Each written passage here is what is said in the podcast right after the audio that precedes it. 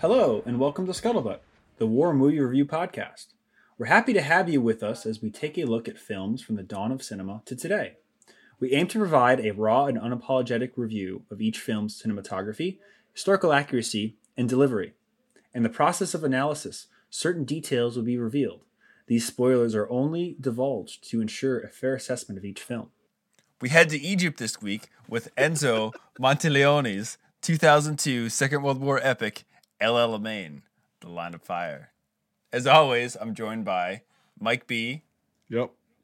and Nate. Dude, Italian dong, man.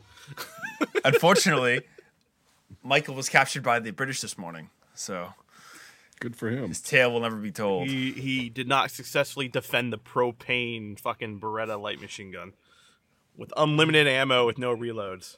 But you know, Maybe next just my time. two cents. This movie is horseshit. I'm just kidding. I'm just kidding. It's a comedy show. That's a fake comedy laugh. Show. So what do you guys think? not bad. Um, it's not it's bad. Yeah. it's a, it's actually a pretty good film, and I I love the fact that it was from the Italian African like uh, Italian and North Africa perspective is because at this point El Alamein was like the nail in the coffin big time for the Axis forces in North Africa when they were like I think we're losing it. It's like Alamein, which they showed a little bit, but not really in this film, but it's kind of implied. But that was like, oh, we're actually completely fucked in North Africa. And that's when they started pulling back to Sicily and whatnot and into other MTO uh, countries. But um, no, the fact that this was told from the Italian perspective and they, you know, when, when the main character, I guess the, the new guy, right? He's the main character. I forgot his name. Um, gets there. He sees all these guys that have been there for two years. And they're just like, who gives a fuck? Like, we just want to get the fuck out of here. And that is putting it very lightly to where the Italians were in North Africa by that point. They had been completely fucked. The Germans were fucked by their own guys, right? The Italians were not even considered by the uh, uh, Afrika Korps. They were like, ah, well, they can hold their own, you know? And so it did show that very well. I did like that aspect of it. There was a lot of um, technical errors, I guess. Continuity was one of them, but it's plausible. We can talk about that in a little bit. But like, and it, at certain points, it seemed to be going somewhere, and then it stopped going somewhere, and then it went somewhere again, like the storyline.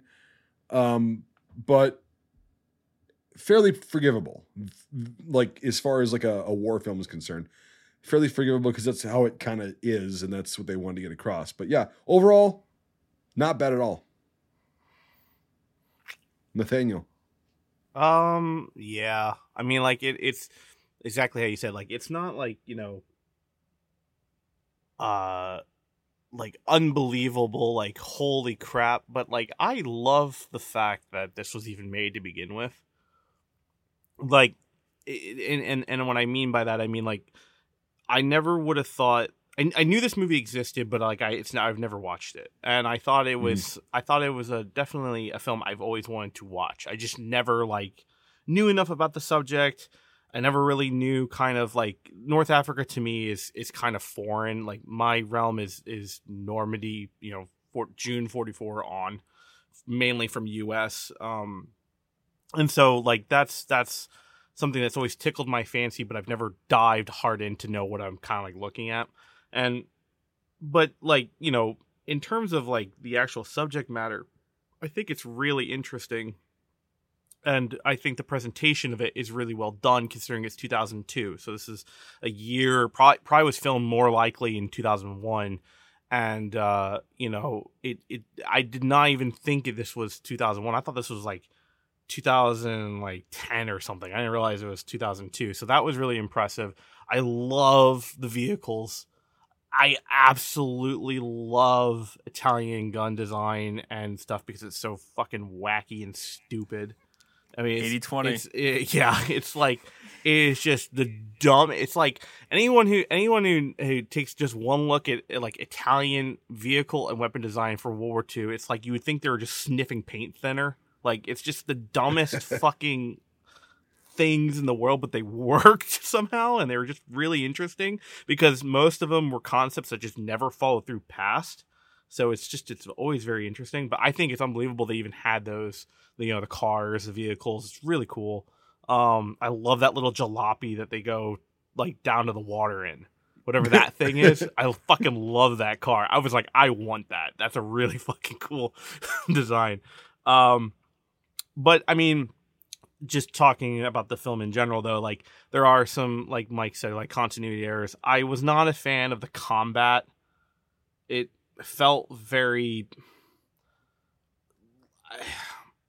I, don't know. It just, it just, it just felt old. Like I don't know how I don't I don't know that's a horrible way to describe it, but it just felt old, and it felt more like World War One tactics for the most part. And but I I love the I love the setting. I love the desert. I love like all the shit that goes with this. There's just it just feels like the story hit its mark a couple times, but I I thoroughly love I, I thoroughly enjoyed it. Like I, I enjoyed it. It didn't blow me away, but I thoroughly enjoyed it. Um, I'll I'll leave it there for now. Brian. Yeah, I can't really add too much more. Um, I saw this film probably about ten years ago uh, through Netflix of all places, and I remember this was a film that took me a long time to find. Um, back in the day, you would hear about films from people that saw them or like see trailers and stuff, and then some cases it would take a long time to find them. And this was one of those movies. And when I finally saw it, I really liked it. And then I didn't watch it for 10 years until this past week. And still holds up really well. I like it. You know, this is the, uh, in a lot of ways, the Italian Stalingrad. But rewatching it this time, I got a lot more platoon vibes than anything.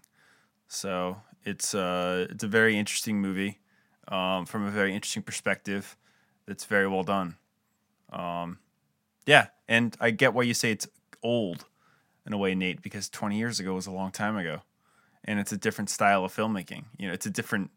If it technically it's two decades ago for filmmaking, the aughts, you know, because we're in the 20s now in a way. But um, no, it, it's a great film overall. I really love it. And just to jump into it, um, start with vehicles. They did a very interesting thing with vehicles in this. All the Axis vehicles are awesome. I want that bike. That's a Moto Guzzi bike that they're on the whole time. I love it. I love every single inch of it. I love the dirt. I love the grime. I love the camouflage. I love that it doesn't work half the time. I love it. Like they did such a good job with that. But with the Allied vehicles, they You mean did a they- horrible. Are you telling me they didn't have 113s in 1942? And no, Yeah. they actually didn't have M47 Walker Bulldogs The- either. oh, So- the, shit. the ally or they could have been M60s. I'm not sure yet. It was hard to tell, but it was definitely that 47 68 pattern. yeah. Um, the ally stuff was really v- like blatantly bad. It was atrocious. But- but they knew it was bad and they did the best job they could with it Correct. to hide and it. you know instead of making it into a post-war tank in the middle of the day like oh my god this is a bad film now it's just a tank at night they're trapped you know like with a bunch they, of shit they did on the it, best so, thing Yep. Yeah. yeah they like, oh they're mm3s so have them stop a long way away so maybe they might look like Bren carriers like they did a very good job of what they had and to touch on that as well i think that's how they approached the fighting because you know they didn't have a lot. Because it's if you don't have a lot it's easy for it to look cheap you know? So you have to be economical with your filmmaking. And i think this whole film is just very economical with this filmmaking. Definitely got cut up on the editing room floor. It's like you said you know goes certain ways at certain points. But um i think that was the whole approach. And that kind of explains the incrementalness of certain points you know? But that was also life in the desert too to a certain degree. I, I think I think it's you know to kind of to kind of like start out like what really what grabbed me. It's like you know you mentioned dirt and grime, like I, I Brian and I have been on a tear recently of of just like thinking of like things that we wish were were made more within I guess war film. And one of the main things I've always talked to Brian is North Africa. I want more fucking North Africa shit. I want I want more interpretation of that, and I think I knew, like I said, I knew this movie existed, but I didn't know it was fully in in Italian.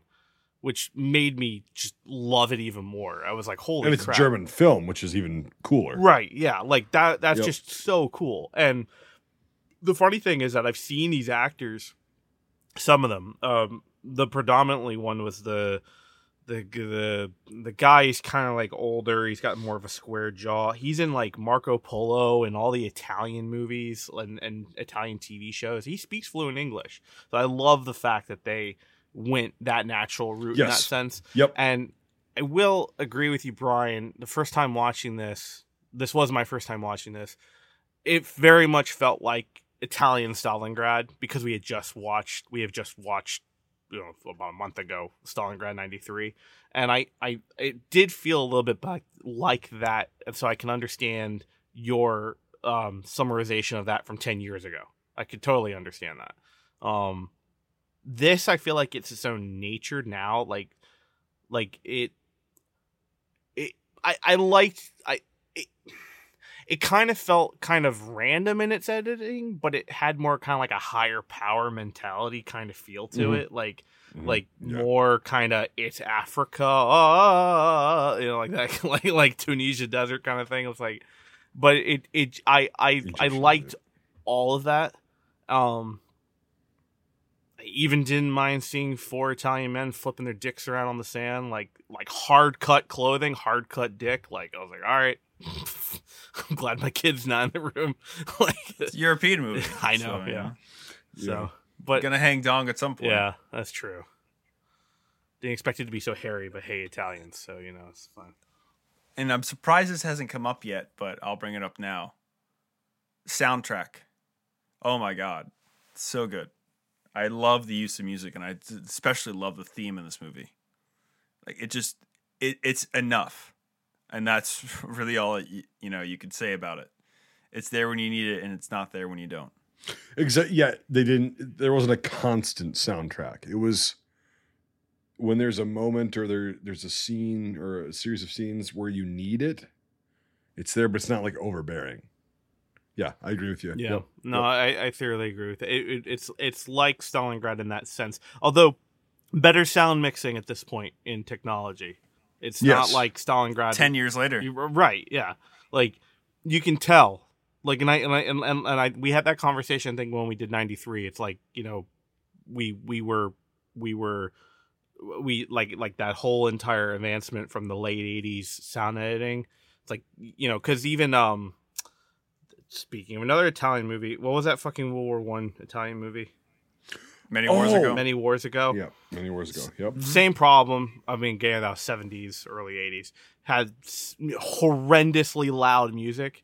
But Yep. I was going to make the joke that they don't need to redub this for Italian audiences because it's already fucking Italian. So it's like you know there.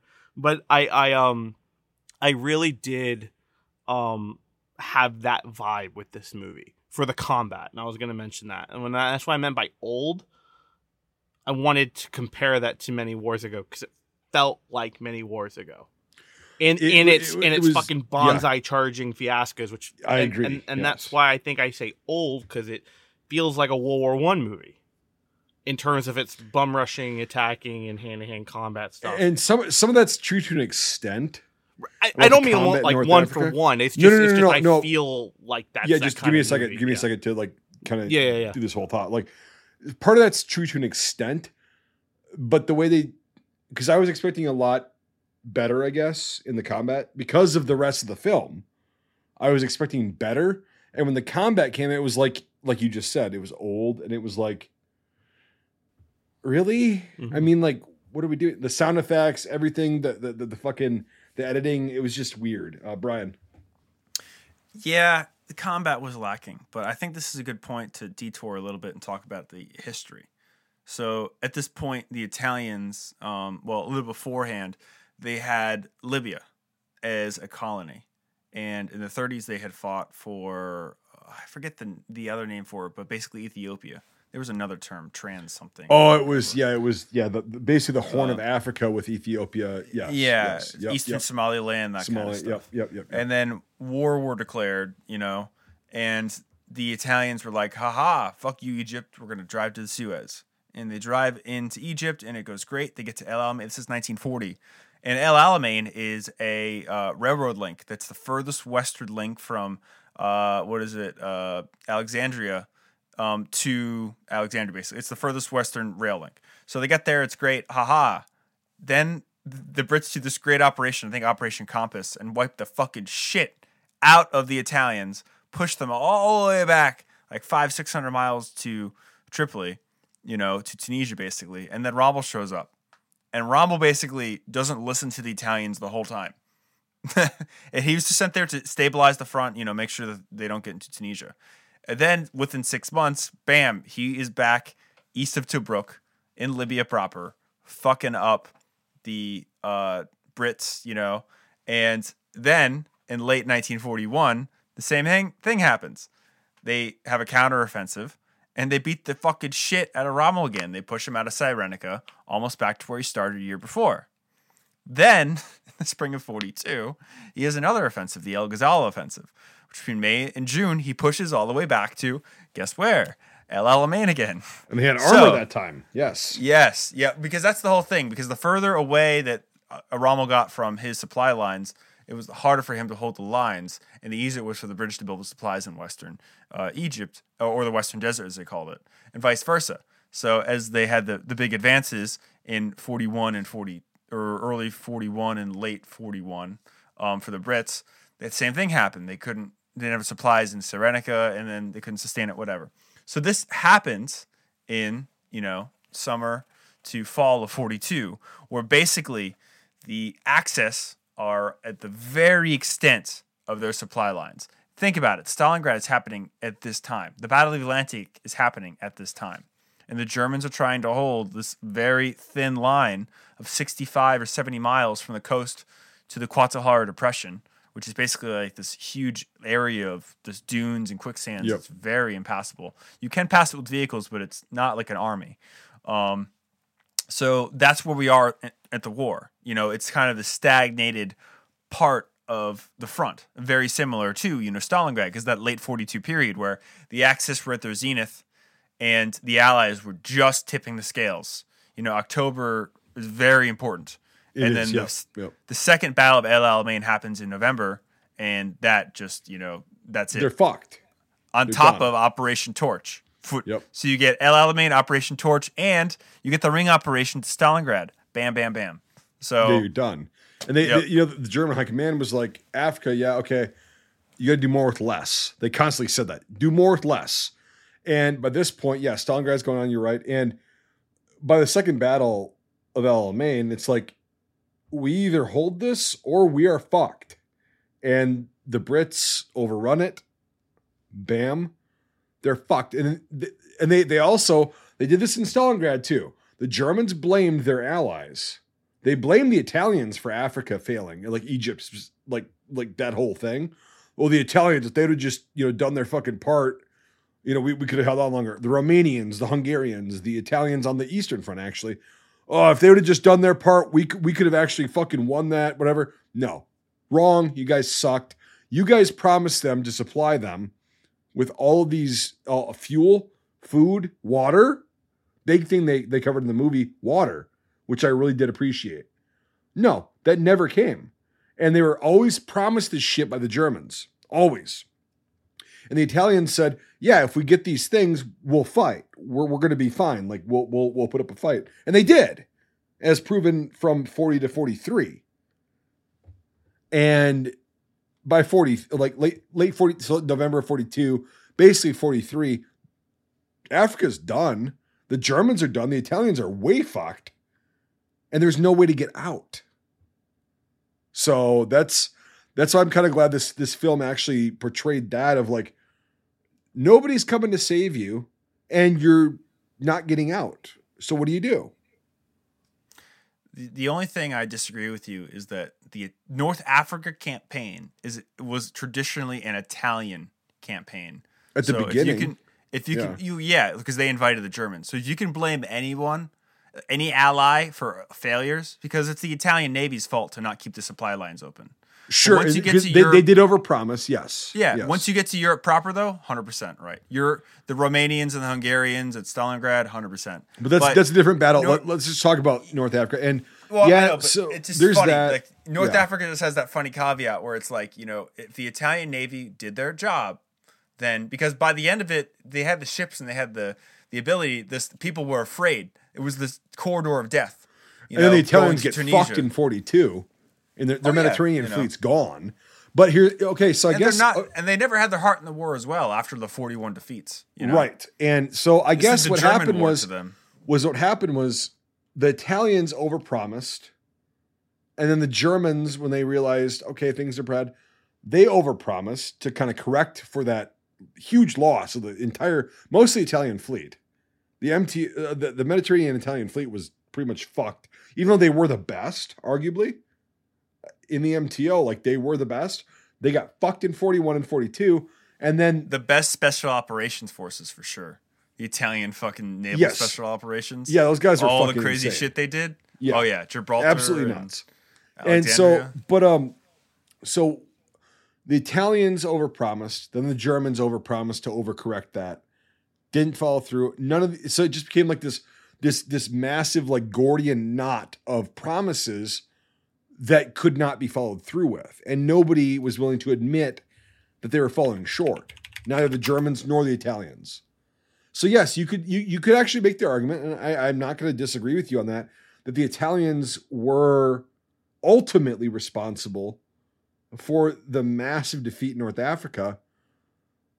But the Germans had a big part to play in that because they just the ego thing 60 40 60 40 but it's the Yeah. it's the only time where it's like well you know the the, the germans heavily relied on the italian supply lines because vice they- versa Yeah, exactly. let's look at greece same situation oh, the germans God, didn't yeah. want to get involved and they finally did but the big the difference is, is that they can drive their supplies there. There's not an ocean there, and the Germans didn't have to commit their whole navy, which, by the way, at this point they didn't really have because of this whole country called Norway, which we kind of fucked up invading. You know, we're all the German very destroyers. very very fucking stupid. Yes. Uh, yeah, they're, they're all next. to I these call really I nice call it their first their first Eastern Front. That's what I call Norway. Yeah, It was it was a about. shitload of resources allocated for m- absolute minimal gain. Protecting gain the Swedish, uh, you know, minor basically. That was the yeah, idea. but like the amount of resources they allocated for that, and I, I would argue too that like the the same amount of re- like the percentage of resources they allocated to this tiny little shitty Scandinavian country, Norway. I love you. I'm not talking that you're all shitty. Jeb for Norge, right? And insane I'm not saying that- resistance too. I'm just crazy saying- battles. it was like Mm-hmm. a shitty little country that had no strategic advantage at that point, but they allocated all these goddamn resources. The Germans did. And they did the same thing in North Africa because, like you said, the Italians were almost like, yeah, we guarantee you a victory. It's easy here. Just come and help us. And then they get fucked up.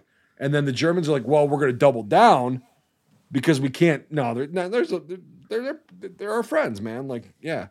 And It's a it's a very crazy, insane campaign just with the distances North Africa? involved and everything. Yeah. Oh my god, like, yeah. And, Yeah. and you think about it, like Dunkirk happens, and then the fight moves out of Europe. Like the Allies are expelled from Europe, literally. So the fight has to move somewhere else. And where does it move to? To the south. Starts in Eastern Africa and it works its way north. And it's just very interesting, you know, just to see the progression. Because by December of 40 is when they have the really big British counteroffensive that knocks the shit out of the Italians in Libya. So it's just, you know, this straight progression because people are like, oh, Dunkirk, oh, Battle of Britain. Then nothing. It's like, no, no, no, no, no. No, Everything no. just shifted. Yeah. just, exactly. yes. you know, Yep, what are we going to do? We can't invade Europe for a year or two. Okay, so continue the And fight. here's the thing: is like convincing the Americans to go and like put troops in North Africa at this point was fucking like, are you high? Like, what the fuck are you? No. Why Well, is that important? France was was an ally. That was the thing, and FDR was so. Well, I should say. Um, well, no, that's right. FDR was so up Winston Churchill's ass in '42 at the moment that that was a big reason that they were drawn into the fight. No, I know that, but I'm saying before that, it's like trying to convince the United States to get in involved with North Africa, like all the fighting in Europe. yeah. Okay, once they're expelled from Dunkirk, basically, like like you said, to convince another power to come in to fight in some shithole in North Africa, why? No, we're not going to do that. And then I forget and the yeah. Yeah, I'm just saying, like the British went down there and they were like, "Yeah, we got to fight the fucking Italians." Mainly at first, like you said, and they did. They kicked the fuck out of them, and then all of a sudden the DAK come or the Deutsche Afrika Korps uh, comes in there to reinforce them. Then shit gets really fucked up. Again, just c- condensing this into a very short. It's not going to be a three-hour podcast. Like I can't do that, but like that's you know, and then all of a sudden okay, American interest. Okay, Pearl Harbor happens. Uh, I still don't want to go to Africa. Why? What, what's there? Well, if we can get through Africa, we can get to the Middle East, what we call it now, that has oil. We just gotta get past Egypt. Huh. Interesting. All right. Well, we'll think about it. You know, then it's like, you know, but but there had been all that fighting from 1940 on. And that's what this movie portrays. It's like these Italian soldiers had been there for two fucking years at this point. And Yeah, they're the- like, the what pl- the fuck? The plan was to meet up in southern Egypt. Yes. You know. Yep. And uh, and like you said, you know, the Americans they didn't want to fight at all in North Africa, and they basically there was a plan. I forget what it was called, but the first part of it in '42 in spring was to bomb the shit out of occupied France, and in the fall to invade, and literally to like capture Calais by Mm-hmm. Yep, yep, yep, 1943, yep. and then 43 to push towards Germany. And thank God the Brits talked us out of that, um, because if you look at all the the failures that occurred in Operation Torch with the Americans, you know, Oh, the yeah. American army wouldn't be what it was with in Normandy if it didn't have the stumbling block that it had at Oran and Algiers and just you know all these fights with just the French alone, not to mention the Germans. So Yeah. it's Yep. it's very fascinating, and you know it's people always say like, oh, the Russian front didn't matter, the Russians won the war with everything. American troops putting their boots on the ground in Algiers affects the fight Stalingrad. Right, because then there's troops diverted from who would have gone to the Eastern Front to the MTO and then go up to Sicily. Okay, Italy is a hot box. It kind of stalls there, and then the Allies open up Normandy. And it all it does is allocate troops, just like in the First World War. Once Russia pulls out, all these troops are allocated from the Eastern Front, and they can go fight on the Western Front. And oddly enough, we got involved at that time as well. But like, so it, it's it's all about like the movement and how many troops you've got to sustain these campaigns you're on in these certain regions. And by America, and I mean, okay, so we can't take uh, credit away from the uh, Great Britain at that point because they had been stalling the fuck out of, and they've been draining the German or the Axis, we'll just say, the Axis resources in North Africa since 19 late 1940. They have been doing that, and okay, because of Lend Lease, thank God. Right and so if you if you allocate two divisions down there to go and fight in africa which nobody gives a fuck about but it's idealistic to a sense it's about resources and uh, whatever whatever you want to argue about that but like if you can do two divisions that's two divisions less that are on the eastern front and that's a huge fucking number and that can take pressure off of certain parts yeah and so that's that's kind of the whole point i think and yeah November 9th, 1942, three quarters of the German transport fleet is moving German troops to Tunisia. Two weeks later, the last 25% of them is sent to Stalingrad to start the air relief. You can't do everything at once. No, you Using can't. numbers from one front at a year earlier, look at all these planes we have. A year later, oh wow, we have you know you're fucked. It just you, can't do it. And and also at this point, you know the Brits, they were also at crisis mode early on. A lot of the units that fought in North Africa were these crazy amalgamations of like volunteers or a lot of Indian army troops. Um, there were Poles, there were French uh, Foreign Legion troops. Um, you name it, they were there. Anzac was huge. New Zealanders were huge. Yep, And yep. they even got pulled out after Pearl Harbor. A lot of those guys that were Tobruk and everything literally went back to Burma, like in 42. So Mm-hmm. that's a crazy story in its own. North the desert for two years and then the jungle for three. Like Eh, But here's the thing: is the Italians didn't get that respite. The Italians that were in North Africa were fucking there. They did not get pulled off to go to a different front. The, the Italians that went to the fight in Stalingrad were from Italy, and they shipped them by train to Stalingrad. The guys in North Africa, Italy, kind of just basically, from what I've researched and understand, just said, "Yeah, keep fighting." And the the, the supply was way down And they were like, yeah, the Germans will supply you. Well, that didn't happen, right? It happened at first when they first got there. So the guys that have been in, in, in North Africa, the Italians, were ground to the fucking. If they survived, they were ground down to the point where they're just like, "What the fuck is this even about? Like, why are we doing this?" And I'm glad they showed that in this film. Like, the old guys are like, "Okay, so they're gonna have, all right, get down. That one's close. That one's okay. That one's really close. Get down." They know. They've been there. They understand what the hell's going on to a T, like to to an excruciating detail. They know what's going on, and these new guys that are going there are like, "Oh yeah, we're gonna just this could be a great cause. We're fighting for Italy and blah blah blah." And then they realize, "What the fuck are we doing here?" The urban vigilantes. Yeah. yep. Yeah. Yep. Little bits of slang, but no, it's like North Africa in a lot of ways at this point was it was like the worst points of the Eastern Front you don't hear about at this point, like Rzhev, like the meat grinders. It's just Yep. attritional warfare at its worst. At the Exactly, end of a very yes. long supply line that they can barely keep up with. Is It's that the first. It's the first World War. Is that good water? You know? Yeah, it's, it's the first World War in World War II in Africa, Northern Africa. Mm-hmm. Yeah. It's just horse shit, and yeah, it's like, how the fuck do you sustain that? You can't. Draw a line in the desert. And they tried to do it three times. Yep. the the the Axis and the Allies in two years, and didn't work until the Americans showed up. No. Yeah, sounds familiar, right? Like North African combat, from what I've researched, is on, on, on all sides. Like the Brits, the, the Allies, and the Axis, all the soldiers all said the same thing. It was endless, fucking countless miles of nothing, and a shitload of violence, bloodshed, and nobody ever knew why. There was also a lot of humanity in the desert, though people mention, because nobody wanted to be there. Because it wasn't a European country. It wasn't like you're Right. driving through somebody's grandmother's garden and through their house and oh whoops, there's the neighbor's kids. Nothing is there and nobody is from there. So it's like there was just a lot of things that happened in North Africa that were funny. It was it was just veterans remember it as like this funny time and that's just for like the western desert that is a lot of the american troops that fought in tunisia like for example the some guys in the ninth uh and the first id after it like the guys that fought in normandy and sicily and all the way through like the Hürtgen Forest were like some of the worst battles they ever fought for the whole war were in Tunisia. Like Kasserine or Telsey sur Mer, I think is the other one that was very big. But like, you know, just fucking bloodbaths. And yeah, it was just these periods of, of calm and nothing going on. Oh, I'm gonna you know take a sand bath, and then bam, all this other shit going on.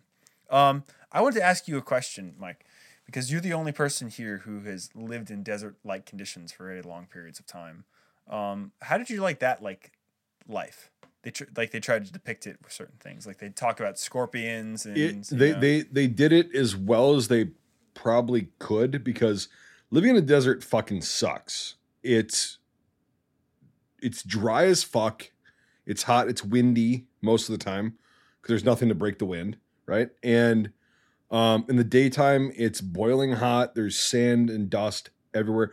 They the only thing that I, I, I would critique is that there should have been more dust on everything. But that's that's a small detail and like it's very hard to do on a set. I get that. So I'm not gonna I'm not gonna like go further and bitch at them about that. You would have been Anakin's worst nightmare. Jesus. I hate sand. Well, it's not s- it's in the desert. It's it's the it's the powder. Yeah. There's sand, yes, but like it's the powder that like it literally gets in and on everything. Every like your your face is constantly coated in it. Like it's everything you have, whatever you move, there's just dust and shit falling off of it, right? Okay. So that part they get they, they tried to get it right and they got fairly close, but it's it's really hard like if because I know how to like you know when you're producing a movie and like directing it and all that shit, you can only do so much, and so many takes and everything like that. So I get that, but like, yes, uh, as far as like them bitching about how fucking cold it is at night, yes, that is accurate because it's so you, your body does get used to say 100. We'll just say 120 degrees during the day, right? Your body gets used to that. After like a week or so, you're acclimated to 120 degrees during the day. It's hot, but like your body's like, okay, I can deal with this. My blood is thin. But at night, it drops down to 80 degrees. That's a 40 degree difference. That's a pretty big fucking difference, right?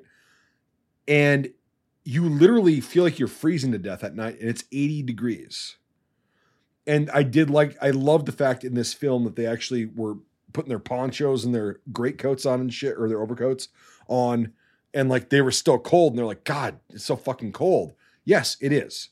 Absolutely. In a desert, that's how it is. Desert is one of the most inhospitable, unforgiving environments I think humans can be in. The the number one requested item from soldiers in the Deutsche Afrika Korps to quartermasters and to family members at home were overcoats. Yes. It was so cold at night. Guys were like, "Oh my god!" And they had the tr- like you watch the the Die Deutsche Wochenschau, and it's like crack an egg, Hans, and let's cook during the day. Yep. And at night, like they literally made a tropical overcoat that's a different shade. Uh, it's like a very dark brown shade, and you'd wear them in the desert because it was so cold at night. And just a funny side note: you see those pop up at the very tail end of the war too, at huge numbers because they were Yep. opening up all the like you know outposts. So that's Yep. an awesome look. But Yeah, yep, it's so it's- fucking cold. desert environment is I don't know. I, I told the Iraqis when I was there, I was like, I don't know how the fuck you guys have been living here for this long. Like, Jesus Christ, like it, it's not good. Desert in general, it's just it's fucking insane to me. And they did they they got a lot of that right. Um, because it's so dry in a desert, even at night, they if I would to be in charge of like I don't know, uh okay, I guess makeup. That'd be that'd be makeup, costume or costume slash makeup. Um, but makeup should have had their lips really chapped because my lips were always cha- all my friends' lips were very chapped when we were in Iraq because it's so fucking dry. It's like your lips are always chapped, they're always sunburned, and they didn't have that in this film. And most most films don't. If they take place in desert, they don't. That's one little detail that I would have loved to seen in this film because they got a bunch of the other aspects right but you can't you can't win them all you can't do everything but d- yeah to, to answer your question which i just did desert environment fucking sucks and they got about 75% of the way there of explaining how bad it sucks in this film hmm. Yeah, because I was thinking about that as I watched it. Because I've I personally never been to a desert. I've flown over them. I, I just never, even in the states, I've just never been to the giant orange killing engine. yeah it's So- really it's a weird environment it really is Yeah, and this is this is interesting. I think the closest I've ever been to a desert would have been like Kitty Hawk, and that's not even a fucking desert.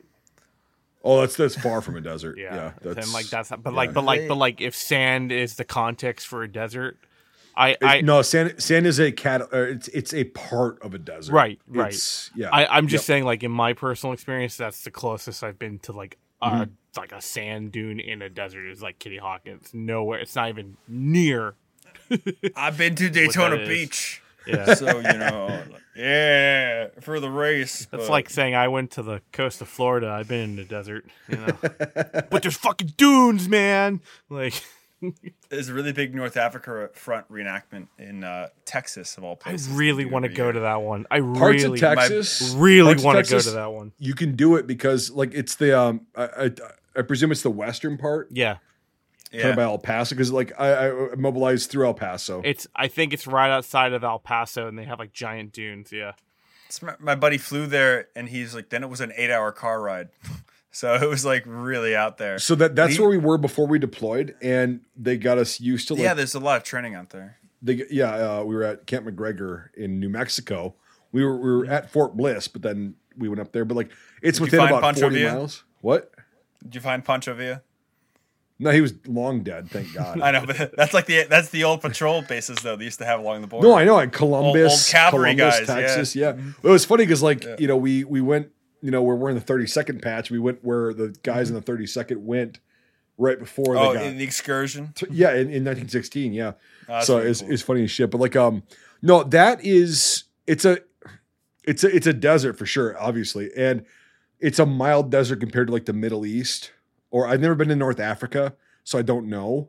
But like, so the desert in in in western Texas is windy. It's very sandy. There's not a lot of dust.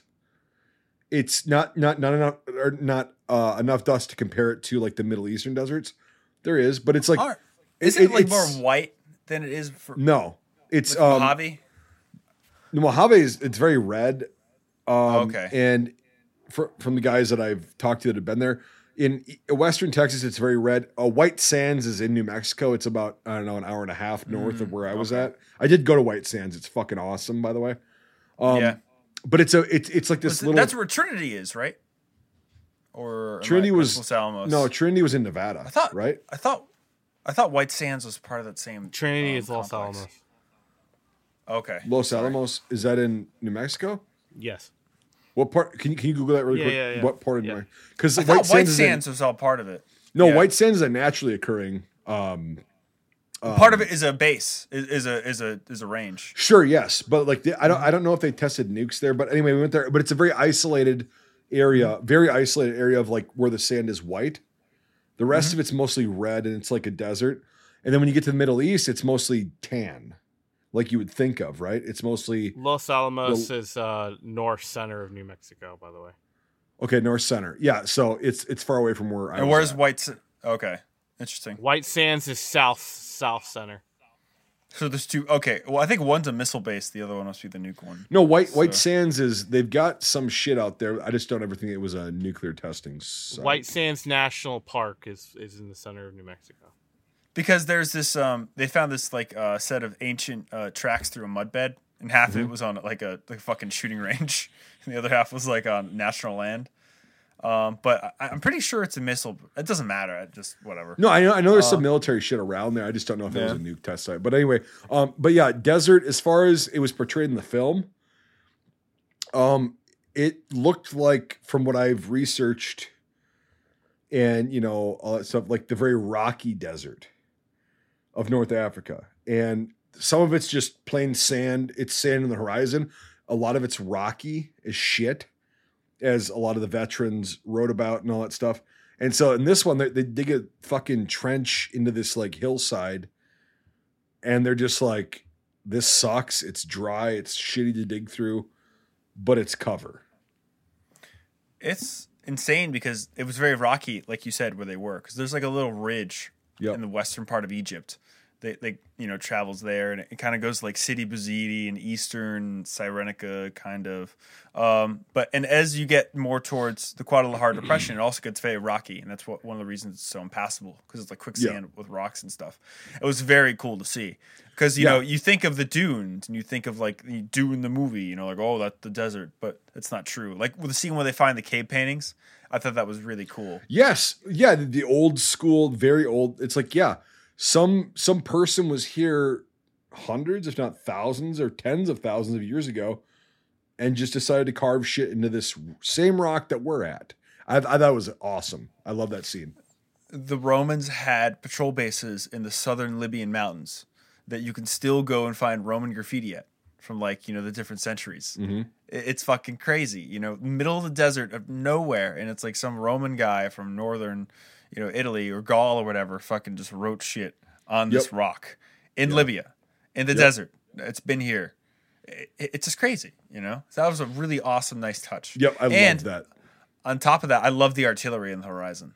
I know that's been done before, and that reminded me of SPR in a way, but I, I it was very well done. No, but that's actually how artillery looks at night and Oh, yeah. shit. Mm-hmm. Like, you, it, it looks like it looks like lightning flashes, and then you've got about you got about forty five seconds until it lands. But like, yeah, it's that was cool too. Yeah, Th- there's a lot of really good details and things they put into this movie that made it very good. A lot, lot of The Italian paratroopers, that was cool. the, the the practical effects won me a hell of a lot over. You know, like Yep. the whole like I wonder how they did all those artillery lights. I'm guessing just something far away flashing. I don't know because it different looked very. yeah. It didn't look very um f- uh, fake. I don't for lack I, of a better I- word. I like- think it's a thing that was set up across the desert, and they're just like, "All right, on we go." They're just in a random sequence. And it's just like- really, really Yeah. bright fucking spotlights. Just bam, bam, pop, pop. Yeah. you could do that, yeah. Yeah. You can Yeah, you could, but like that, off. that costs a lot of money though. So and it's like So, uh, well, you just said that, so I wanted to kind of launch, and that's why I've been kind of quiet because I've been trying to figure out what the fuck I could find this information. and also we've been kind of talking over you. I'm sorry. Well, no, man. no, you're fine. It's the the thing was that we stayed in the Western Desert though. yeah. So when the North Koreans ended up in Vietnam, So so um so so the the the the budget. I- I've only found two two articles after almost looking for like 20 minutes of trying to find the budget of this. It says 9.9 million. Okay. and I guess, but then I was trying to find the gr- like the income from it because we've always compared it to the other things, and so far the only things I've been able to find it only made nine hundred and fifty six thousand dollars. Huh. I see that. Unfortunately, Yeah, I see it too. Yeah, me too. But like I I'm trying because it's the same kind of trend I think Stalingrad was in that sense. Um, but I was looking. I'm I've been trying to find it, but yeah, it, it looks like it, it only made like oh, close to a million, and So like ten percent back. Yeah, basically. it was interesting though because I was looking up, trying to make sure I was reading this correctly. So I looked up Italian box office in 2002, and it was behind K19 Widowmaker and My Big Fat Greek Oh, Wedding and The Bourne Identity and The Well, Pianist. of course it is. Yeah. And like a lot of really good, well-known pop culture movies. So you know, it's interesting, Brian. prestige movies or legacy movies never do well. Look at the Pacific; it lost so much money. It's great, and I'm glad it exists, but just you know, these types of things are not good financial, you know, endeavors. And this one is very true to the history. Yes. It doesn't go far away at all, which is why I love it. I think it's awesome. Um, but there's no love interest. There's no no crazy fucking stupid There's no shit. Pearl Harbor Saving Private Yeah. Ryan fucking storyline. Yeah. It's it's guys in a desert sucking. Sucking And and, then just miserable. that- yeah. and that's what makes it great but that also hurts it so i could see why you know just it wouldn't have the best return it's also interesting too to, to note that i when i looked up when it was made i was like oh shit that's 60 years so they hit the 60th anniversary of the battle so i thought that was really cool um, yeah, and, and, and, and I get why they only made ten percent back, like you just said. Is it's it's not like a legacy. It's not like a fucking people. People. Here's the thing: is people get bored with movies that don't have constant action. They they they want to be entertained. They don't want to think. Right. There is not constant action in this movie, and we can go into that right. later. and but- and it's if you want to just see constant action and not think, well, the fucking big box office, you know, million. Pearl Harbor was made a year before that. Go watch that. Right. I understand it. I don't I don't necessarily have to agree with it, but I understand it and it doesn't surprise me that this made that little in the box office. Um and, and again, it's not like other certain films that we recently reviewed um where I was like, yeah, wow, I'm surprised it made that much, but like um It made more than thirty five thousand dollars. So there you go. yeah, I know, Yeah. right? Not I, I wasn't naming any films or anything like that, but yeah. No, but it's it- you know, it, it is a film that's made for guys like us, right? We're nerds and we don't make up that much of the population. No, there was like yeah. Well, it was funny. Like Yeah. there was one of the few times I actually agreed with someone on the fucking war movie review forums. Um, he was like, you know, they don't make um, you know, if we keep, you know, they they make these movies only if we keep going to go see it. And Yeah. I and I thought that was very true. Um, it is, yeah. you know, it, it's like you don't want to be like that, but it really is. Like, if it's not us nerds like reviewing and wanting to watch it constantly, they're not going to make it because unfortunately, the the demographic of the world does not watch these films. They watch Marvel. they want to see movies, action. They want to see yeah, they want to see Saving Private Ryan is what they want to see. yeah, and you know, You know? So do I to a certain extent, but not every single fucking time. Well, we, we all do. We're all fucking nerds. Yeah. Yeah. Right. And so that that's why I, I get why it didn't make as much as I think it was worth, but it's just the reality of things. Yeah. And because it, you know, it, it, it, it's a very well done film and it, its shortcomings are not that bad. But yeah, go ahead, Bren. The tra- it's a real travesty too because yes it's not everyone's cup of tea for sure you know, like oh, I want to see Italians die in a desert. They shouldn't be in, in the first place. Yay! But um, it's like uh, the magic of this film is in the small moments. You know, it's all about these like little interactions, which is just great filmmaking. It's just really good filmmaking with an obscure subject, and And the writing was not bad at all. Not at all. There was not a single whoever- cheesy, cheesy fucking line of dialogue. That could also be the language barrier, but it for me because because good translation. yeah, good tra- yeah yeah like like it just you know it, it could it could be cheesy in Italian, but I don't know fucking Italian, so here we are. So well, I think like, I think the um the subtitles are pretty close. close the copy And- we were watching, which I'll I'll put a link in the description when this comes out. Um, Yeah. uh, for the link that we used because it's on YouTube. But uh, Yep. I But yeah, I, it's it's like even even if it was like a little bit off, the translation itself, it's still the writing was not bad at all. It was believable shit that guys are going to be saying to each other right. It wasn't like and the, how they're saying it. It wasn't like the horrible thing where YouTube YouTube uh there's actual real subtitles loaded into YouTube versus YouTube trying to make Italian sound English where you come Right. fuck me daddy Yes. or whatever the fuck it was last time. Yep. Yeah. It was something weird like that, Brian. Don't give me that face. Um it's on record somewhere on one of the things. Anyway. I really, and we'll get into it in a moment, hopefully. I really want to get an F41 at Carcano after watching this. I've wanted one for a while, but That's I really probably like my them. favorite they're, variant of the. they're getting more and more rifle. expensive, man. They're they're just nice. They're very nice. I know. Ah, they're so great, and, And um, that, that was Paul- part of the continuity as well as switching between, which could have been feasible. He could have been like, I don't want to carry the rifle. I want to carry the infantry short rifle at a certain point. I know we're gonna save it to the end for IMFDB. I yes. was ha- very happy to see a Beretta 30. Yep. Oh yeah. My for sure. PP went soft when it shot out flame more than a flamethrower. Well, yes. never reloaded. tho- those Italian paratrooper helmets. That whole sequence is really cool. Yeah. I loved I loved the gear. I loved the outfits. I loved the fucking short shorts. Like that shit was fucking The vehicles. fire. The fucking vehicles. Yep.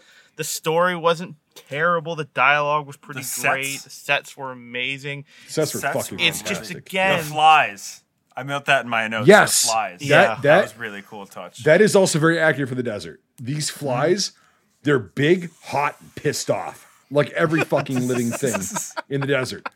And they are fucking, they're ravenous. I am And they soloing not- that. That is fucking big, hot, and pissed off. That's everything in the fucking desert No, because it I never know. dies. I know, but if you take it that never out of- dies. It just take- gets, it gets, Take that out of context. It's amazing. I'm gonna do that. Oh, You're big and bold, or you're big, hot, and pissed off. use it, use it however you want. you cannot fuck other men unless I authorize it. You are not allowed to have gay sex with other men unless I authorize it. Yeah. I gotta get. I gotta update our intro. Maybe I'm just gonna make something ridiculous.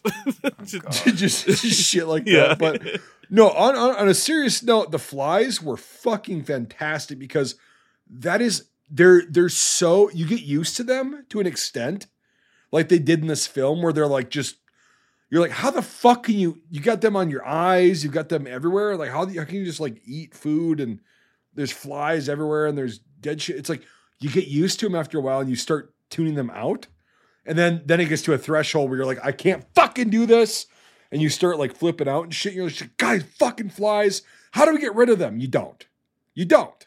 They're all they dude, the, you could be in the middle of the fucking desert. No water for fucking miles. No anything, no dead carcass, no nothing. There'll be flies there to fuck you over. There'll be flies. They live, I don't know how these fucking things. I'm like, okay, so you're like the cockroaches of the desert because even cockroaches don't live in the fucking desert. but the flies are always there. They're always fucking there.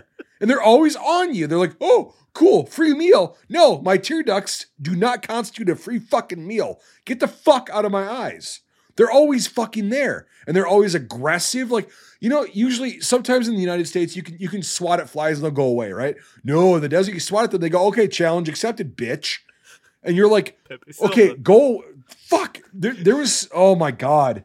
I'm glad I didn't have a GoPro while I was there because most of the time is swatting flies away. I'm like, get off my goddamn food. No, you know, do this.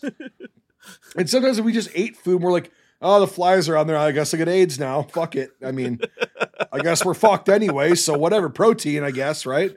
Whatever dumpster they were just fucking sifting through and eating rotten shit out of. Now it's on my food and I'm going to consume this. Hopefully I get to go home because fuck this place, right? That's life in a desert. Let all that trauma out, man. No, the flies are fucking unbearable. Every single veteran in World War II or today for desert campaigns talks about the black flies and how fucking Yes, horrible they are. bite too. They, bite. Yeah. horribly. Yeah. That's the thing is like, okay, so these fucking things Big, they get fat, and pissed off. Yes, they get into your eyes and then they'll start biting your fuck. They're like they're like deer flies. They're not horse flies they're not that big, right? They're big, but they're not. Ah, it's hard to explain. It- but the black flies, they're super fast and they're they're they're like the fucking. Uh, We unlocked your core memory here, Nate. I know. no, the flies. Trust me, that's a little thing that yes, it is unlocked. The flies were fucking awful. Like the worst I've ever fucking experienced in my life. I've been to shitty parts of the U.S. and they're like, "Yeah, man, watch the flies," and I'm like, yeah, "Not as bad as the desert. Trust me, they're not as aggressive." I, I don't know. It, it it it probably doesn't hold a candle to that, but Sean and I had that with the car pulling out of the site for combat camera, where we literally had. I'm not joking, like 300 fly because everyone had Yeah. abandoned camp. It was only just me and Sean packing the t- the tent away, and it was all the mess hall stuff that they had just dumped in the Yeah, field. yeah, yeah, yeah. Oh, there So- you go. Yep. So it was like I had a little bit. Of, I, I had a Rice Krispie packet that I'd eaten, but the Rice Krispie was like the wrapper was there. I'm not joking, and uh, Sean can attest this. There must have been 300 flies in the car. Like I Yep. couldn't hear anything. I was like, "Sean, we gotta buzzing, fucking yeah. go!" And he's like, "What?" And it's like I literally had to roll all the windows down and drive at 60 miles an hour to suck the majority of some them of them. out of the Yeah. car. I remember you got back to the Airbnb and you're Yeah. just like, ah. the fucking flies. They were Yeah. everywhere, and even when I was unpacking the car four days later, I was finding flies flying out of bags. Yeah. No, that's Like- how it is. Like, I had, dude, I had completely insane, yeah. transported an Ohioan fl- fly to Maryland, so it's like, Well, it's the same continent. Yeah. Customs can't get you. yeah, But I mean, okay, so imagine, imagine, Nate, those flies are all in there and they bite. Now, thankfully, All those flies were not biting; they were just annoying.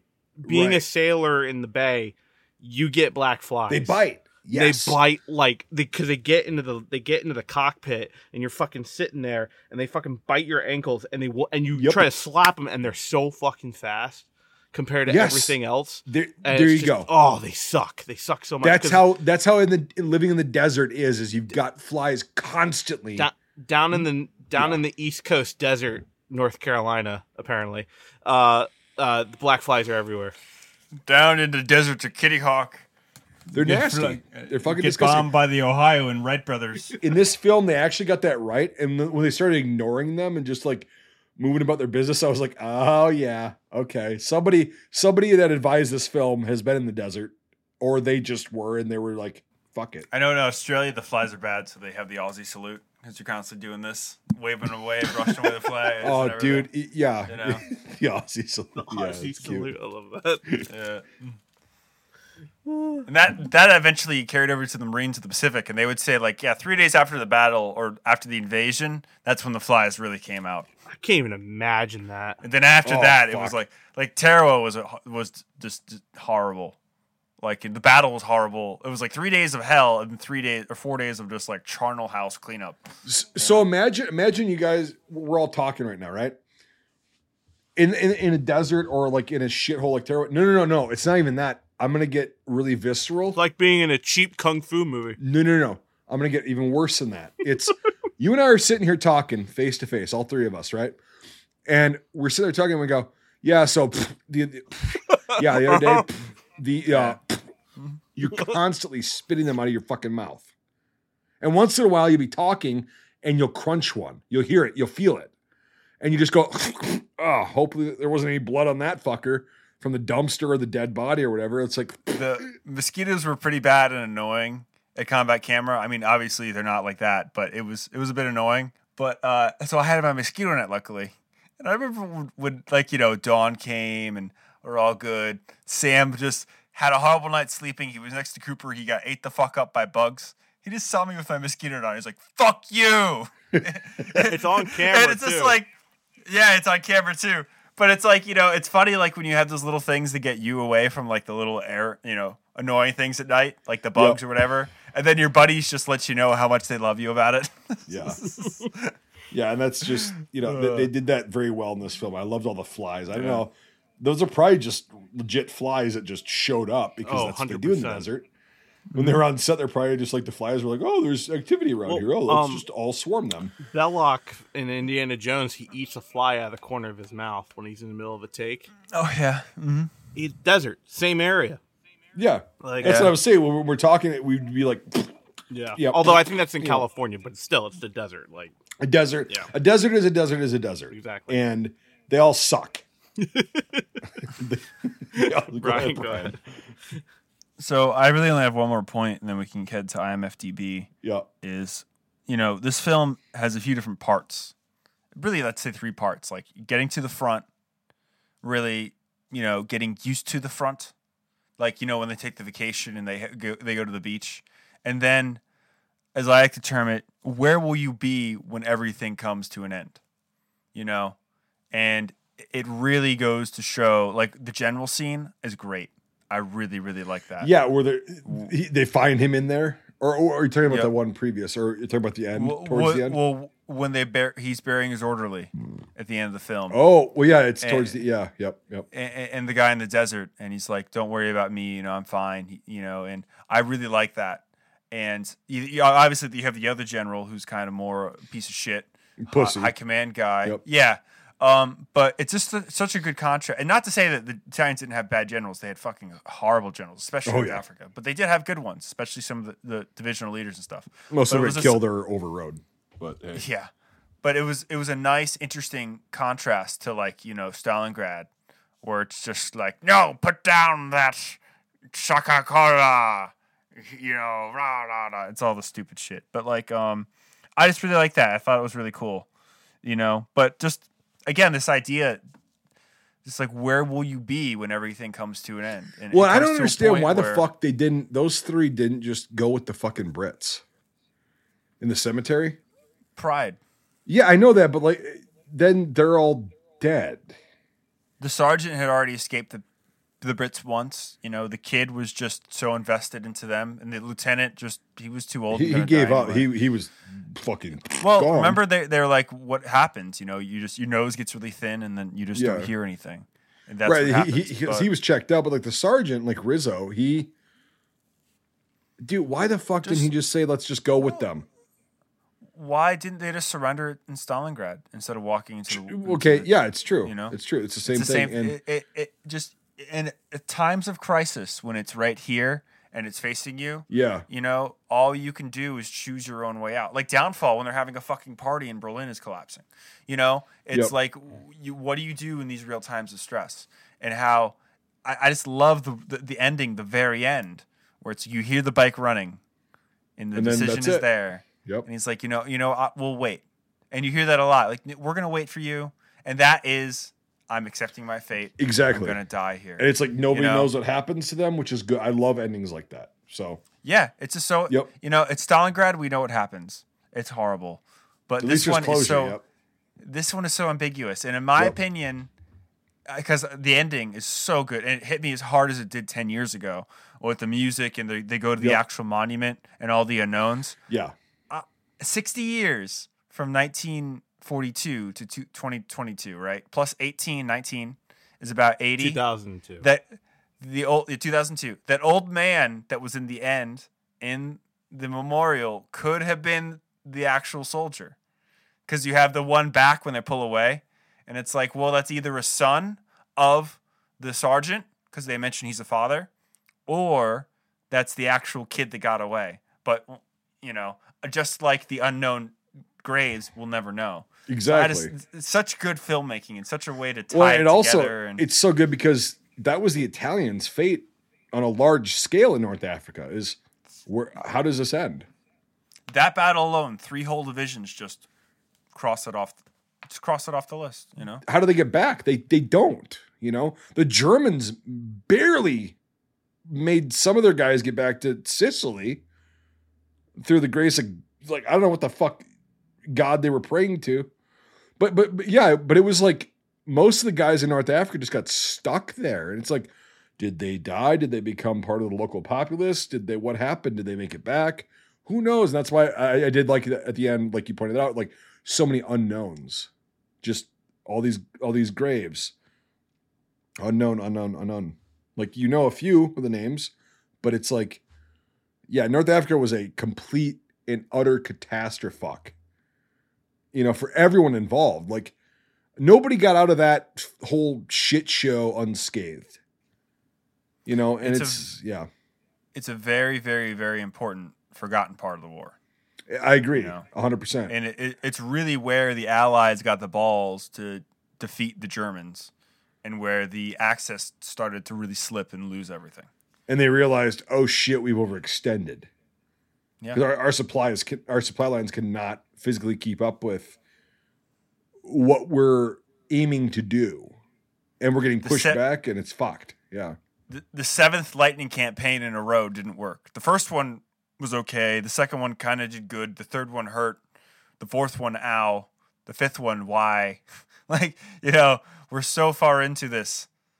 Like it, it- it's just, this is the and then, and like you said earlier, it, it was a breeding ground for the Americans getting better and learning, adapting. Oh, Had they not, okay, let's do a hypothetical. I, I usually don't do this, but like, say North Africa never happened. Okay, so you've got all those Italian troops in Italy and on the Eastern Front. Okay, all the British troops are in England, right? They're just waiting, and then the Americans get involved right away. Well, they have no combat experience. Well, we saw how that was in North Africa, right?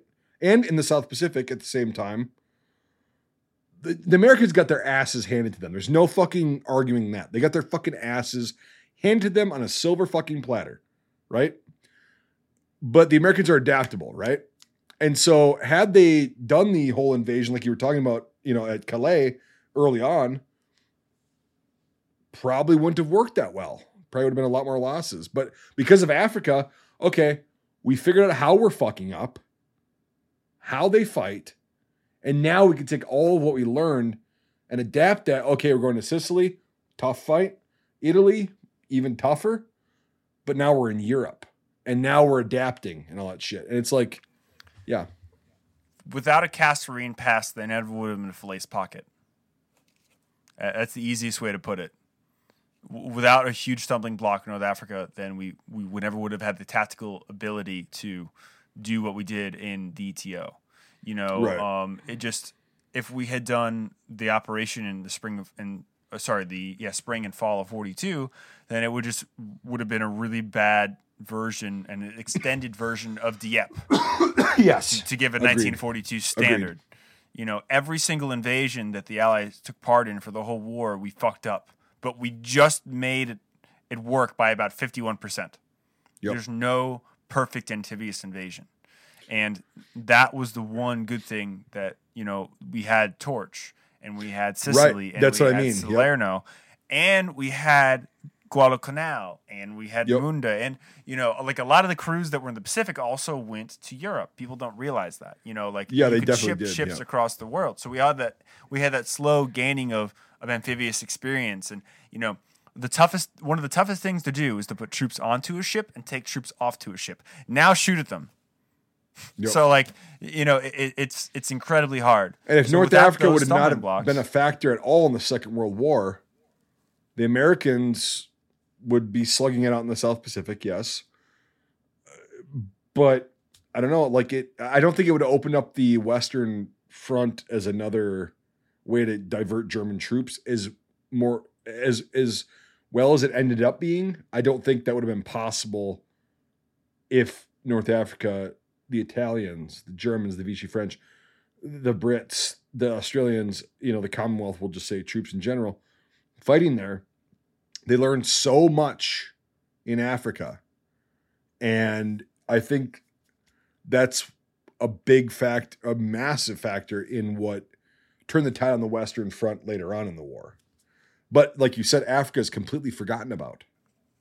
Oh, and, and even that, the really important parts of the campaign are really forgotten about. I just read this great book that only talks about North Africa and, and AMTO, talk about how the, the 30s West Point classes and how the early Yep. war Army doctrine was basically destroyed in the early conflicts of fighting the Germans and the French and everything. But, you know, fighting the French was not a pushover. There were whole regiments that got fucking destroyed and had to surrender two French units in the first three days of the invasion. At Correct. Oran, especially, like armored units and other ones. Yep. Like some of the second armored guys had really hard fights, like against French tanks. So it's very, very, very, very important. And like I said, there would would have been no Falaise pocket without a Kasserine pass. Just Yep. impossible. Yeah, and you need that stumbling block. and there's nothing really made about like it's it's alluded to, I guess, in Patton a little bit, but there's really no films or anything that really delve into North Africa, and this film did, and it was it was very intimate because you get to know the people who were there. They were a line infantry unit. They were one of the um, better known units, The but they were getting their asses kicked, and that's how everybody felt in North Africa. From what I've read, like even the Allies were like, "We got our shit shoved in." It, it just nobody won that. It was just fucked the whole thing, and then all of a sudden, okay, they're out of Africa. Let's go up north, and it, then it's over. And like that's why I'm glad this film actually, a from the Italian perspective, because like you said, they were very prevalent in North Africa, and that that's what I think led to the ultimate results of like it's Italy like just going, hey, we're we're, we're fucking done. Stalingrad was This one thing, but they didn't have they didn't have as many troops there. this is the real big crack for Mussolini that occurs. You know, and basically in July of 43, when troops arrive at Sicily, whoop, he's out, he's gone. You know, so this is really the beginning of the end. Just as in after Stalingrad falls, people for, for the first time ever in Germany, Nazi Germany, start, you know, yelling at Hitler and blaming the government for these failures. So, you know, it's the real big beginning. And yeah, the Italians did have like uh, a few of the Alpini divisions uh, to the northwest of Stalingrad. And those guys had a horrible time too. They fucking literally walked across the steppe. Some of them walked from the Volga to fucking Kharkov. Look at that on a map. And then they had to walk even further because the fucking by that time the Russians had another offensive. Like Yep. it's just insane. Yeah. So the last thing I want to be is an Italian soldier in World War II. Yo, Like, you don't that. win. You you have no. you have literally the best looking uniform out of anybody. Yes, including the Germans. Yes. This was the this was the um the arid like the tropical uniform. You should see their fucking wool uniforms. Fucking Eh. stellar. And everyone's a general because everyone has a fucking star for some reason. I Well, don't that- understand any That- of their ranks. That's the that's the Italian like the esercito, the the army. Like that's their their thing. Like it's a star, right? Everyone has a fucking star. Right. Like, Uh, yeah, but they they had the best goddamn looking uniforms of World War II, the most comfortable and effective, in my opinion, combat helmet, the M33, which in this film was shown. is a hot helmet. oh my god, it was. I was fucking, and it's funny because like there was a few scenes towards the end where they were like just throwing their shit down, and I'm like, I know that sound, and that was actually an M33 because it's the exact fucking sound they make when they hit the ground. Fucking amazing helmets. Um, and in this film, they actually had the correct helmets. The leather, the blue leather chin strap. They were just painted different They had a colors. good color too. Not that bad for Italian army green. It was a little light, but it was okay. the what do you mean? The, the helmet color, because some of the guys had tan, some of the guys had green. Yeah, well, was the gr- it was no, the, the green was actually a literal like seafoam green. Mm-hmm. Their helmets were, and but they also vary because of the factories and whatever they they're making. It's it, like a but, little darker shade from the Russian, the Soviet green. No, no, no. It was actually totally different. It's um, it's literally like a teal almost. It's like a a seafoam. I don't know how to fuck to describe. It's a weird color that they actually were. Um, and then yeah, guys would paint them and shit, but like they were a fucking. They, they actually got the colors right in this film, like which is fucking insane. Because you never see Italian helmets, and a lot of times they would have like their branch insignia like stenciled on the front, but it wasn't necessary. Like didn't happen all the time. And then so the Bersaglieri, the um the mountain troops with the feather, you saw that in the film, right? Yep. They still wear those fucking things. Mhm. In Afghanistan, they wear them and all that shit, and it's like this traditional thing of the mountain troops to wear this fucking feather plume on the side on the right side of their fucking helmets. awesome that they put it in there with the sun caps and everything. So, Very cool. yep, they still wear a wear 'em. fucking. You got a fucking an ostrich on your head, dude. Yeah. What the fuck? I forgot what kind of bird it is. It's a very specific kind of bird, but like, um, yeah. Well, on that note, IMFDB. jump the sticker trivia quick, Oh, uh, and then we can jump in the sticker trivia or uh, into IMFDB. So, uh, yes, the Desert Fox, also known as Erwin Rommel, is well known for his cunning generalship in North Africa. But after Tunisia, which front did he? Uh, which front was he sent to? First person to send the name of the theater that he was sent to after North Africa will get a sticker. So yes, uh, IMFDB, the Line of Fire, the 1934. Beretta 1934. Love these. They are very unique in their sense. Uh, Beretta Mile 38. Love them. One of the best submachine guns of the Second World War. Yeah. I'd say that is the best way of war. Um, I'd say the MP34 is, pr- uh, besides the Papasha, like the MP34 was better than this Are you talking one. about the M the MP31? 34? To- uh, You're, the German MP34. Yes, Do you think is better than the M31? It's better made. the KP31, the Suomi. I think the Suomi's the best. I think the, the MP34 is the best made and most reliable. I lo- look. I love an MP34. I absolutely love it. I Yeah. think it's the Cadillac of subs, Yes, but it's expensive as fuck to make. So I look at that. the- Correct. Yeah. yeah, It's too heavy too. yep. But it's a great gun. It is. It is the best made submachine gun of the 30s and But yeah, the Italian, the period, sure. Beretta Model 38, fucking awesome submachine gun. Mm-hmm.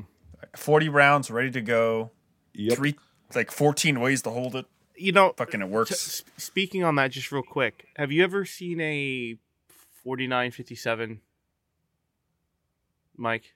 The Yugoslavian subs. I, I've seen them. I haven't handled it. It, it really is a combination of the Beretta and the Beretta 38 and the uh, and the PPSH 41. nice. It's literally like if you took two of them and smashed them together. Like that's Yeah. literally what it because it they the the safety mechanism like everything is off the Beretta the tube in the back the fucking bolt uh and the, but you but if you think about the PPSH kind of look and frame and its simplicity in its design it's like that Yeah, no, it looks like a, it looks like a, it looks like a bastardized 43. I know that, but like Yeah. it's yeah. um MP40, MP40, showed like oof. one scene and it's definitely a dummy Yeah, you're all going to die. yep. um the Thompsons 28 Oh yeah. yeah Thompson, yeah. Yep. Um, Sten MK2.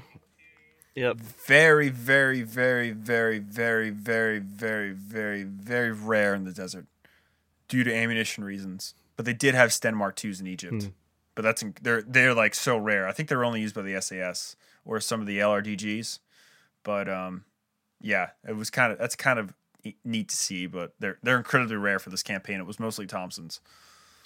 Uh, M1 or sorry, Carcano uh, M1891.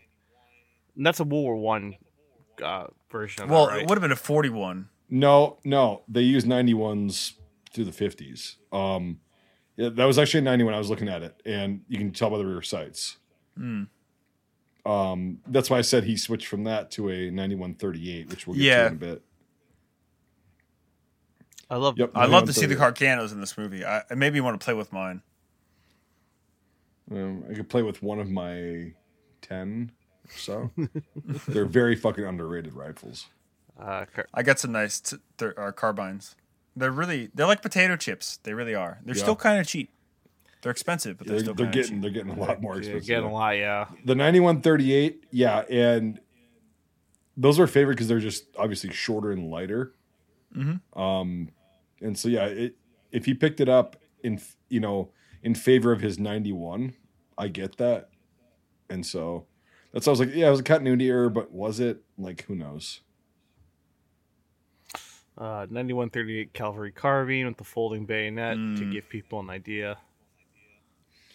Yep, Yeah, I just love them. very fucking common through both world wars. Uh, Lee Enfield number one, Mark SMLE. three, Yeah, number one mark three star. Yep.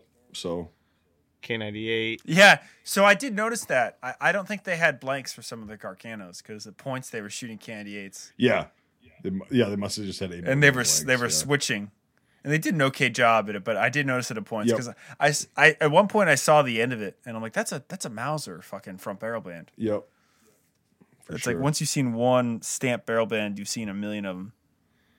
The Breda Model 30. I love seeing this because I thought that was a thirty four the first shot, and I was like, oh, okay, that's Mm-hmm. how they got around it. But no, they actually had it. It's Yep. just he never reloads because it's a propane right. gun. It's a 20 round fucking charger that we were talking about. Those shots, dude. round He was firing like sixty rounds. I know. them, yeah. I know. And I'm like, come on, Hey. man. I'm just glad it was there and it's not an Yes. MG42. You know, True. Yep. at the end of the day, it's like the, amount of Italian. This is the most correct movie for Italian firearms. It is. Yeah. It's, it's pretty know? damn good. The rate of fire was exceptionally fast. Oh yeah, you can give But- a shit for that. Yeah.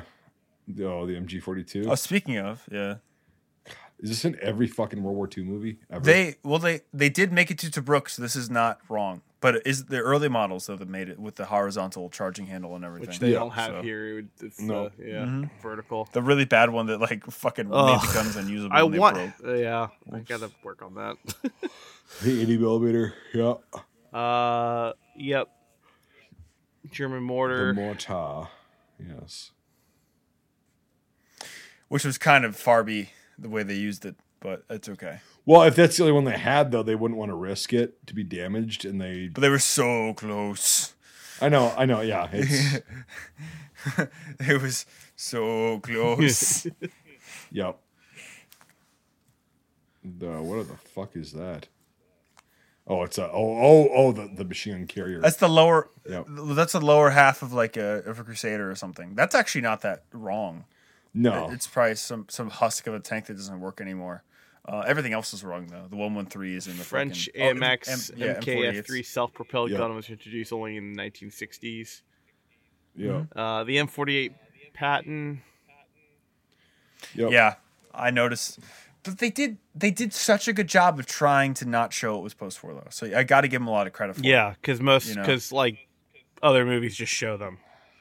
So I, okay, I expected giant roundel with a guy with a top hat on the top and fucking you know noon Right. same time. Okay, chaps, where's my bulldog? Like no. it's so this that. one, okay, they could have definitely, and they did do this. They use American shit. Like go down to the half track, the M5. I- international harvester uh, half tracks. Yeah. They definitely use those, so it's not totally inaccurate. It's just lazy at this point, but it's it's it's it's it's fine. Well, it's like the um 1960s Rat Patrol deck, Yes. American half tracks. Yep. It's kind, kind it's of like- an homage. Yeah, they, they they they got a couple of them. They used them, yes, but they were also gasoline and they mostly burned diesel, so whatever. But not totally out of the picture as far as accuracy, but also again lazy. So um, the one one three, the one one three. No, Yeah, that that's the most atrocious, but they did keep it far away. They did. And again, they they did a very good job at concealing what was clearly wrong. yep, Um, they cared, and it shows. yes, So yeah, a a for effort for sure. yeah, yeah, not bad at all. Being someone that's a real vehicle snob too, like they did a very good job. Yep, they camouflage that it would work. because the M48, I was like, ah, it's not correct, but it was also like for a split second in a couple Mm-hmm. scenes, and I'm like, okay, you tried to cover it up because it's at night. Yeah, like you said. So they they used it for what they were. They were tanks and armored vehicles, and they wanted tanks and armored vehicles. So here they are. Hey, the only part part of that fucking thing is the gun in the tracks, and what do you see? The Yep. gun in the tracks. So yeah, exactly. And we're we're one of the very again, our breed, not a huge percentage of the population. Nope. That's actually going to notice that. You know, again, the effect comes through. It's a tank. It's got tracks, a turret, and a gun, and bam, it does that. So, yep. I think that we've arrived at final thoughts. So who wants to go first? Why don't you go first, Brian? You haven't gone first in fucking we- months. Oh God. Uh it's a very interesting movie. Um, you know, it's an Italian Stalingrad in a lot of ways, the original battle, and uh, no, it, it's really well done. Like I mentioned earlier, I got a lot of platoon vibes from it this time, and thinking about it as we were talking about it, I really do see this as an Italian version of platoon.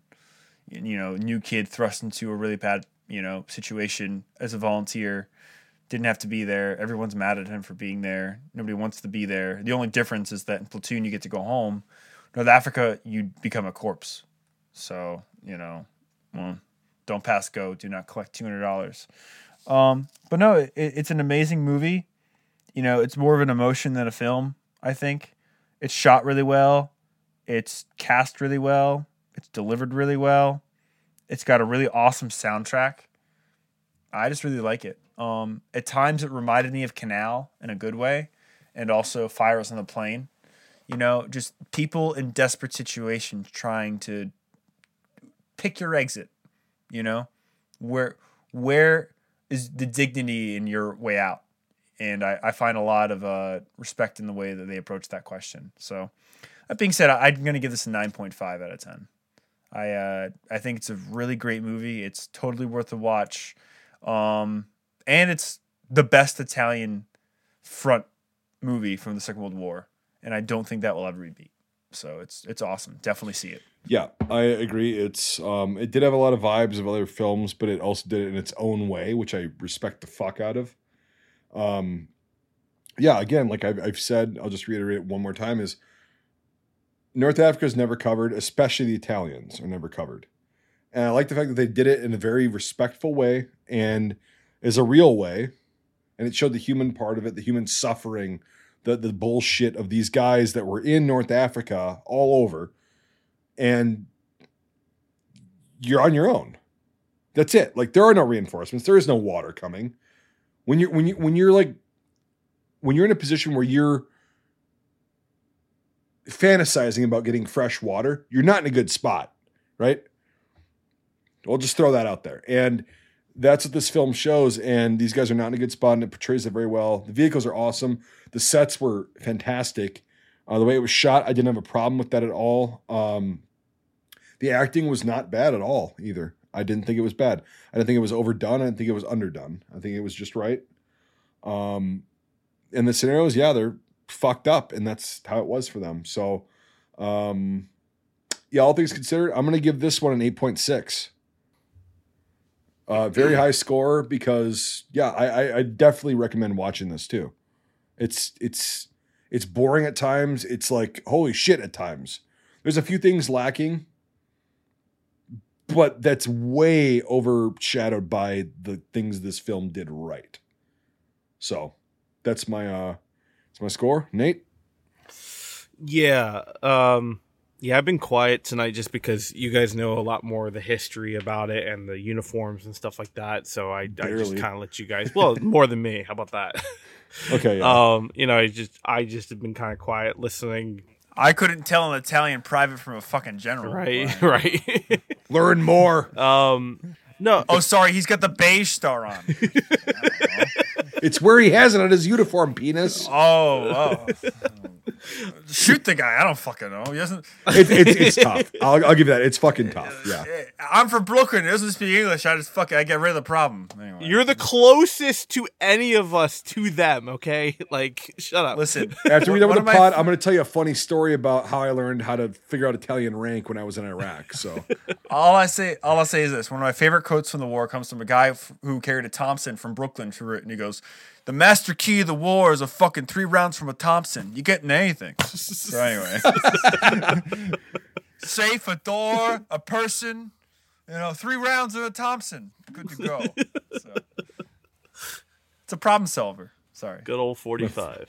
Um, my GAT 40 problem solver. So, so I mean, I guess to speak of it as like a film guy, I, I think I, I don't think the story drags. I mean, I I think it drags, but but but the subject matter is interesting enough not to have the story be the, the point that's dragging it out. Like the subject matter makes it keep going. Um, being in in actually in Italian is really awesome. Having the sets, the desert, the practical effects um even if it's propane torches out of a machine gun i still like it enough to you know to, to be like okay. Um, I like the characters. Nothing screamed cheesy or you know uh tropey. It was unique enough. It was artistic enough in its delivery. It had some unique shots. It had some unique editing choices with sound and camera angles and following and it doesn't have a ton of combat it reminds me of more of following the characters in a situation kind of film than a giant blockbuster spectacle um i think it is a very well done movie. However, it does have some flaws, which we've talked about, and some things that you know it's not going to hinder. It's not going to bring it down to a fucking. I get to use the new trope now, a tunnel rat level. You know, but uh, you know we uh, we we uh, we we've been waterboarded by some horrendous movies lately, and so it's been nice to have a nice breather in a I guess a film that is, I think probably the only and will be the only film about the subject for a very long time, unfortunately. And I think to reiterate what I said before, I think North Africa as a whole needs to be really kind of looked at and brought back to a current modern cinema uh, thing. I, I really do. Because, I mean, unfortunately, I'm going to say out loud 22 years ago at this point is old, unfortunately. we need to have something brought up a little bit more to the to the modern time. So I'd love to see that hopefully in the future. That being said, um, all in all, I mean, I, I liked it. I enjoyed it. I think I want to watch it again. Not so rushed because today I was hitting deadlines, but I think I'm going to give it. I'm going to do the Mike B approach. I'm going to give it a decimal here. I'm going to give it a 8.9 screaming Mel Gibson's out of 10 Nice. there's just a few things that pulled it down for me and a few Yep. things that are annoying probably europeans with guns that mainly makes me the most cringy Yes. um but other than that it, it it holds up pretty high in my book for what it is. And I, i'm i'm very i was very happy to dedicate my time to watching it tonight. Did not ma- make me want to like hate fuck something like tunnel rats like that was so brutal. That was fucking. I see it's it's fresh for me because I had to edit it recently and it's like and then I had to listen to it. It's actually one of the ones I've actually re-listened to a lot recently because it was so bad for us to review. The jokes that we make are so funny to me. so it's like I keep fucking like listening to it and it's just like, oh god, this biblical piece of shit. God damn, you know. Oh, Putting all the scores into the computer that will tell us if Mussolini will have a victory parade in the streets of Alexandria. or if he'll just hang in there. With his horse. yes, yep. Well, you know, he might have to get a new horse though. uh, we get a score of nine out of ten. Nice. So Yep. watch this movie. Yep. Definitely. Get Definitely off your couch. Go leave work right now. Go home. it's on YouTube, and go watch it. It's fucking awesome. How was It's a really- Mussolini executed? Oh, you don't want to know. oh Was, no! wasn't he hanged? He was he was hanged and dismembered. We'll just put it that way. Him and his him and his mistress Yes. hung by piano wire upside down. Him and his mistress, Yeah, they were dismembered. I knew that, but like they they he was hanged. They were hung by piano wire and they were slowly like. Okay, so my joke did mutilated. land. Okay, all right, got it. the way Yes. that they Yeah. die is the reason Hitler killed himself. So Yeah, it was. he, he, Hitler found out that all the photos of Mussolini getting strung up can't like were released around the world, and he was like, "Burn me," and so they did. yeah, So Yeah. That's how violent and vicious it was. they, they they strung him up, mutilated him and his mistress, and then they dragged them through the streets in like a celebratory fashion. he surrendered to the resistance that morning and it was a rogue resistance band intercepted the resistance band he surrendered to and decided to execute him they weren't going to do it but they this other band decided to do it because they, they did it like along the siding of a road Yep. yeah. So I it remember was it was, very it was very impromptu, but- very like fast, from what I And remember. nasty, Yeah, yep. and nasty. And they photographed it. yeah, and photographed it, and then plastered all over the world. Yeah, Yep. that's why you know Stalin has Hitler's skull in a basement. Oh, it's like it's like when Gaddafi got got caught. gaddafi yeah Yeah, a bayonet up his ass. That was like, yeah. oh i heard it was a tire iron No, it was a bayonet. It was Ah. something fucking Well, they Is- found. I was I was at a fast food place called Dutch's. Anyone from England will know what I'm talking about. Having lunch when CNN comes on with a exclusive bulletin, and they're pulling Gaddafi out of a sewage pipe out of the ground. They're like, "Look, we found him," and it's like that whole experience. And then thus the term Gaddafi came out. So it kind of ruined my lunch. I was like, "Oh, I guess I won't go to the claw machine now." But you know. Oof. Big oof. Uh, whoops. But Yeah. anyway, well, kind uh, of a trend for uh, fucking Middle Eastern dictators be pulled out of a hole somewhere. So Is that good water from Al Dad? Don't let them steal it from you. Catch you guys next week. those Italian guys had a lot of merkins on them, but you know. Thanks for joining us. If you enjoyed this episode, make sure to leave a rating. Otherwise, Mel Gibson won't stop screaming. If you like this content, make sure to check out our Facebook, YouTube, and Instagram pages. If you want to directly support our work, make sure to check out our Patreon. All these links are in the description below. Until the next time, Scuttlebutt out.